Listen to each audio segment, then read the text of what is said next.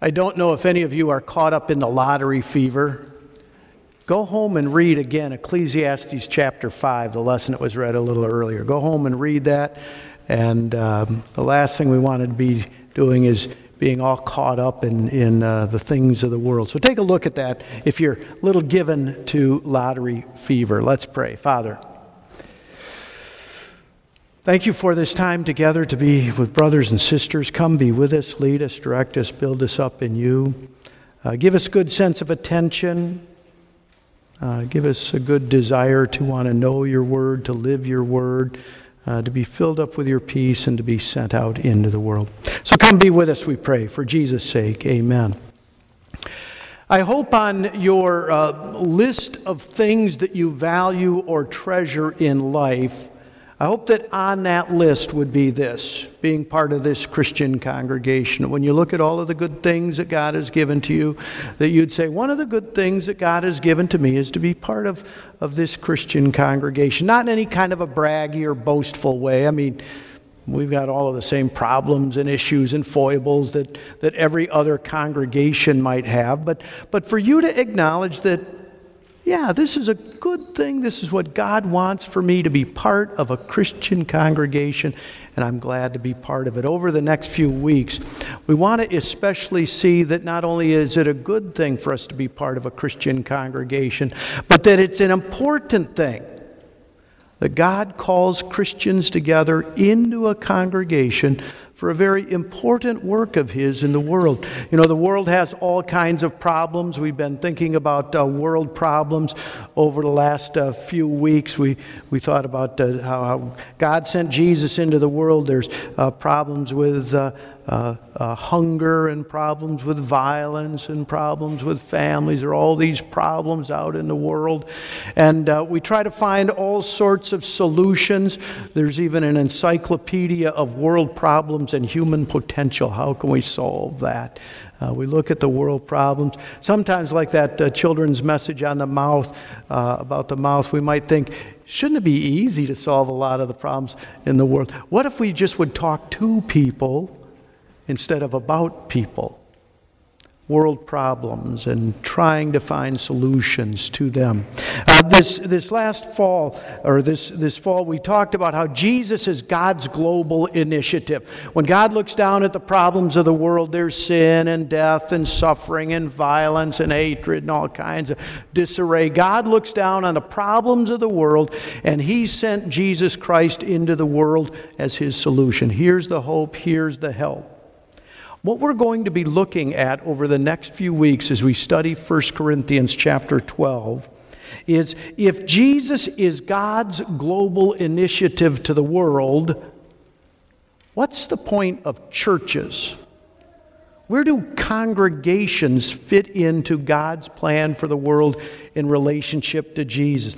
Especially when Paul says, this is 1 Corinthians 12 27, he says, Now you are the body of Christ and individually members of it. Here's what we're going to look at Jesus is God's global initiative. God sent Jesus into the world to be the Savior, to rescue. And then Paul says, Now you, and he was talking to a Christian congregation in Corinth, he says, Now you are Jesus.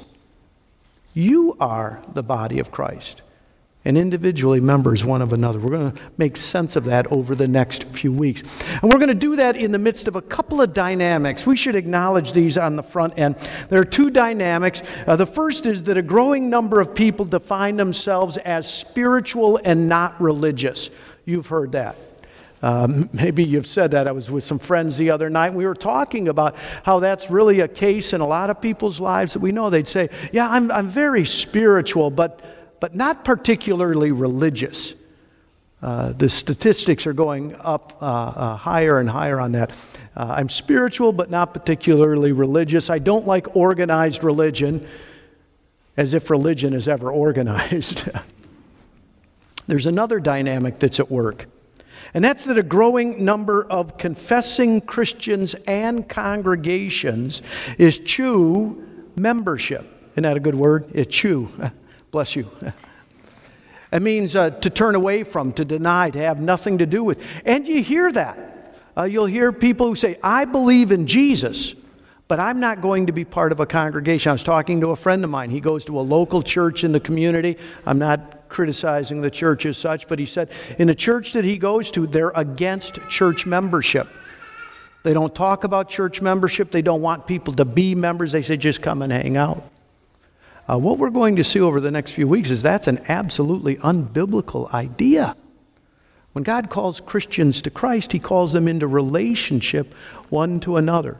Uh, we'll think that through as we, as we, though, live in a time that a lot of people are against church membership. So we're going to look at 1 Corinthians chapter 12, and uh, we'll study. Maybe you'd read this through a few times over the next few weeks. 1 Corinthians chapter 12. We're going to think about churches and their members. Uh, the word church gets used a number of different ways. Uh, one of the ways that we use the word church is to mean all true believers on earth. Like in the Creed, we talk about, I believe in the one holy Christian and apostolic church. It's all true believers. Another way that we use the word church is to talk about a denomination. We'd say we're part of the Lutheran Church, Missouri Synod. Uh, you can use the word church to talk about a building. Uh, where'd you come today? Well, I, I, went up to the church, I went up to the building. Uh, in the New Testament, when the word church is used, ecclesia, almost always the word church in the New Testament refers to this to a congregation of confessing believers in a location. And that's what, what this letter is written to. It's written to the church, these believers in the city of Corinth, as Paul is instructing them. And so, as we look at this, we're going to see that churches and their members center on the lordship of Jesus. That's the message for today. Uh, second, they exclude pride. Paul speaks against pride, not getting all puffed puffed up, haughty about yourself. Uh, Christian churches and their members include membership I hope to rehabilitate this idea in your mind. Uh, church membership. It's not like being a member of the Kiwanis or a member of a country club or the member of Costco. Uh, it, it's, it's a very biblical idea for us to be members of a local Christian congregation. Also, we're going to think that, uh, see how churches and their members include religion. Again, I hope to rehabilitate that word and, and that idea. Religion being tied together is a good thing. And of course, above all things, uh, churches and their members must focus on love. That's where Paul drives this conversation. After 1 Corinthians 12 comes 1 Corinthians 13, of course. And at the end of 12, Paul says, And now let me show you the most excellent of ways. And he's going to talk to us about love. Uh, as we work through this chapter uh, over the next few weeks, uh, above all things, I want you to see that whatever the church is, it isn't a dinosaur. You know, it's not something that's on its way out, about to be extinct. A lot of people wring their hands about what's going on in the church today, and you hear about churches closing. I, I heard about uh, a church just this last week being turned into a condominium project. I've heard of a lot of buildings being turned, church buildings being turned into brew pubs and so on. And, and for whatever troubles the church might have, local congregations have, we're not a dinosaur. This is part of God's will, part of God's plan. Jesus says, I will build my church, and the gates of hell won't prevail against it. So this morning, what we're looking at is 1 Corinthians chapter 12, the first few verses. Uh, let's read these together. Let's read these, these verses together. Now, concerning spiritual gifts, brothers, I do not want you to be uninformed. You know that when you were pagans, you were led astray to mute idols, however, you were led. Therefore, I want you to understand that no one speaking in the Spirit of God ever says Jesus is accursed and no one can say Jesus is Lord except by the Holy Spirit. So these words are addressed to the church in Corinth, the congregation in Corinth. Corinth was a, was a, uh, uh a very immoral sort of city. It was kind of famous even in the ancient world for its level of immorality. We look around and think about what's going on in our nation or our community, and we might think about all of the immorality and wonder how can the church grow? Well, Corinth was a lot worse than even what we might experience. And indeed, in that city, there was this thriving congregation. It had its problems. It was given over to a party spirit which doesn't mean they like to have a lot of parties, but it meant that there were different parties. There was Paul's party and, and Apollos' party and Cephas' party, that Peter. And so there was division. Paul was talking about, especially in this chapter, about unity in the body. We need to come together. Another problem that was going on in the, in the church in Corinth was a, a, a haughty pride. People were exalting themselves over and against others. I speak in tongues. Uh, I can do miracles and signs and wonders. And, and there was this uh, exalting one another over the other. And Paul speaks about that as we go through 1 Corinthians chapter 12. Now, uh, this was a question uh, that Paul had been asked by the church in Corinth. Uh, they had raised a question. If you look in 1 Corinthians chapter 7, it's, it's a turning point in the letter. It's, uh, Paul says there, he says, Now concerning the things that you wrote me about in your letter, they had asked Paul a number of questions. They had asked him some questions about marriage. They had asked him some questions about food sacrificed to idols. And they had also asked him some questions about spiritual gifts. And so he says, Now concerning spiritual gifts. What they were really asking is, What about being spiritual? What does it mean to be spiritual. Uh, the word that gets used here for spiritual gifts is different than the word that gets used for spiritual gifts later on in, in the letter. And the word that's used uh, uh, right here is especially accenting the spiritual part, not the gift part. And, and so their real question is, is what does it mean to be spiritual? How do you know if you're spiritual? Uh, what does it mean to be rightly spiritual? Do you have to speak in tongues? Do you have to be able to cast out demons? Do you have to do you have to wear a robe and a stole? You know, do you have to have a certain kind of a job? What does it mean to be spiritual?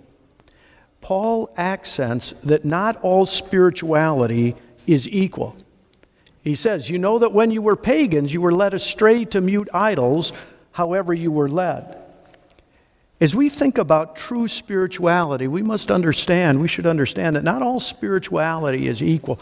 You may have a friend or a family member and they say, Well, you know, I'm spiritual. Well, if it's not focused on Jesus, uh, Paul is saying it's like following a dumb or a mute idol. I like this. This is from Isaiah chapter 44. It says, Thus says the Lord, Yahweh, the King of Israel, and his Redeemer, the Lord of hosts I am the first and I am the last. Besides me, there is no God. Who is like me? Let him proclaim it, let him declare it, and set it before me. Fear not, nor be afraid. Have I not told you from of old and declared it? And you are my witnesses. Is there a God besides me? There is no rock. I know not any.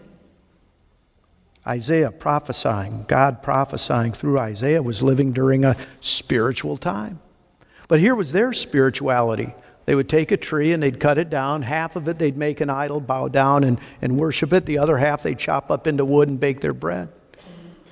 And Isaiah was saying, that's foolish. That's nonsense. As we think about spirituality generally, that which isn't found in Christ is foolish, mute, and dumb. Paul calls us to have faith in Christ. That's the work of the Spirit. Uh, the Spirit has a specific work. Uh, he says, No one speaking by the Spirit of God ever says Jesus is accursed, uh, nor can you confess Jesus is Lord. It says, except by the Holy Spirit. God the Father is the Creator, Jesus is the Son, the God who died for us. But the Spirit is at work to bring us and keep us in faith. What does it mean to be spiritual? How do we know if we are spiritual people? Has the Spirit done His specific work on us? And what is the specific work of the Spirit? This is it to say Jesus is Lord. What does it mean for you to be spiritual? You don't have to have a certain job, you don't have to wear certain clothes, you don't have to be able to do specific things. At the heart of being truly, rightly, biblically spiritual, it is to confess Jesus as Lord. And that's where we start as, as we work through 1 Corinthians uh, chapter 12. Uh, I want us to think for just a few minutes about the spirituality of confessing Jesus as Lord. What does it mean to confess Jesus as Lord? It means to confess that Jesus is the one who died for our sins. That's how Paul starts out his letter to the church at Corinth. Uh, when he's talking about Jesus, this is from 1 Corinthians uh, chapter 1. He says, For Jews demand signs Greeks seek wisdom, they have their spirituality working, but we preach Christ crucified, a stumbling block to the Jews and folly to the Gentiles. He said, And when I came to you, brothers, I didn't come proclaiming to you the testimony of God with lofty speech or wisdom, for I decided to know nothing among you except Jesus Christ and Him crucified. To confess Jesus as Lord begins with understanding and confessing that He was crucified for you. That you come before God and you admit your sin, you confess your sin, your brokenness, your inherent rebellion against God, and that you need help that's outside of yourself, and that you look to Jesus to be crucified for you. That He would pour out His blood to take away your sin and guilt. We've been using the word propitiation, that He, he made the payment, He took the penalty. True spirituality begins with that acknowledgement that Christ Jesus died for my sins, but that also He's the one who rose to life. Uh, uh, if Christ hasn't been raised, it's all for naught. Uh, in 1 Corinthians chapter 15, it's a great chapter about the resurrection, and Paul talked about how over 500 people saw Jesus raised from the dead. And we've got that verse, we always read this on Easter if Christ has not been raised, your faith is futile, you're still in your sins. If only for this life we have hope in Christ, we are to be pitied more than all people. But Christ has indeed been raised from the dead, the first fruits of those who have fallen asleep. What does it mean to confess Jesus as Lord? It means not only that you trust Jesus to take away your sin, but that you trust Jesus to give victory in life, that He rose from the dead, and that He is now the one who saves us. Uh, that our hope is in Him. Uh, that 1 Corinthians 15 ends with a soaring language about death is swallowed up in victory. Where, O death, is your victory? Where, O death, is your sting? The sting of death is sin, and the power of sin is the law. It says, But thanks be to God, He gives us the victory through our Lord Jesus Christ. Do you believe in Jesus as Lord? That's true spirituality that He died, that He rose, that you are saved through Him, and that in Him is the very power of God. Uh, we aren't following and trusting in someone who isn't able. But even as God, the Father, had power to create the heavens and the earth, He said, Let there be, and there it was. That's the same power that's at work in Jesus and in His church. Uh, Jesus is the very power of God because in our confession, He is God Himself. When we confess Jesus is Lord, it's a very loaded kind of a, of a statement. In the Old Testament, you probably know this. Uh, uh, the proper name of God in the Old Testament is Yahweh. It comes into our versions of the Bible as Lord with all capital letters. Wherever you see that, though, you know it means Yahweh. So, like the second commandment, you shall not take the name of the Lord your God in vain.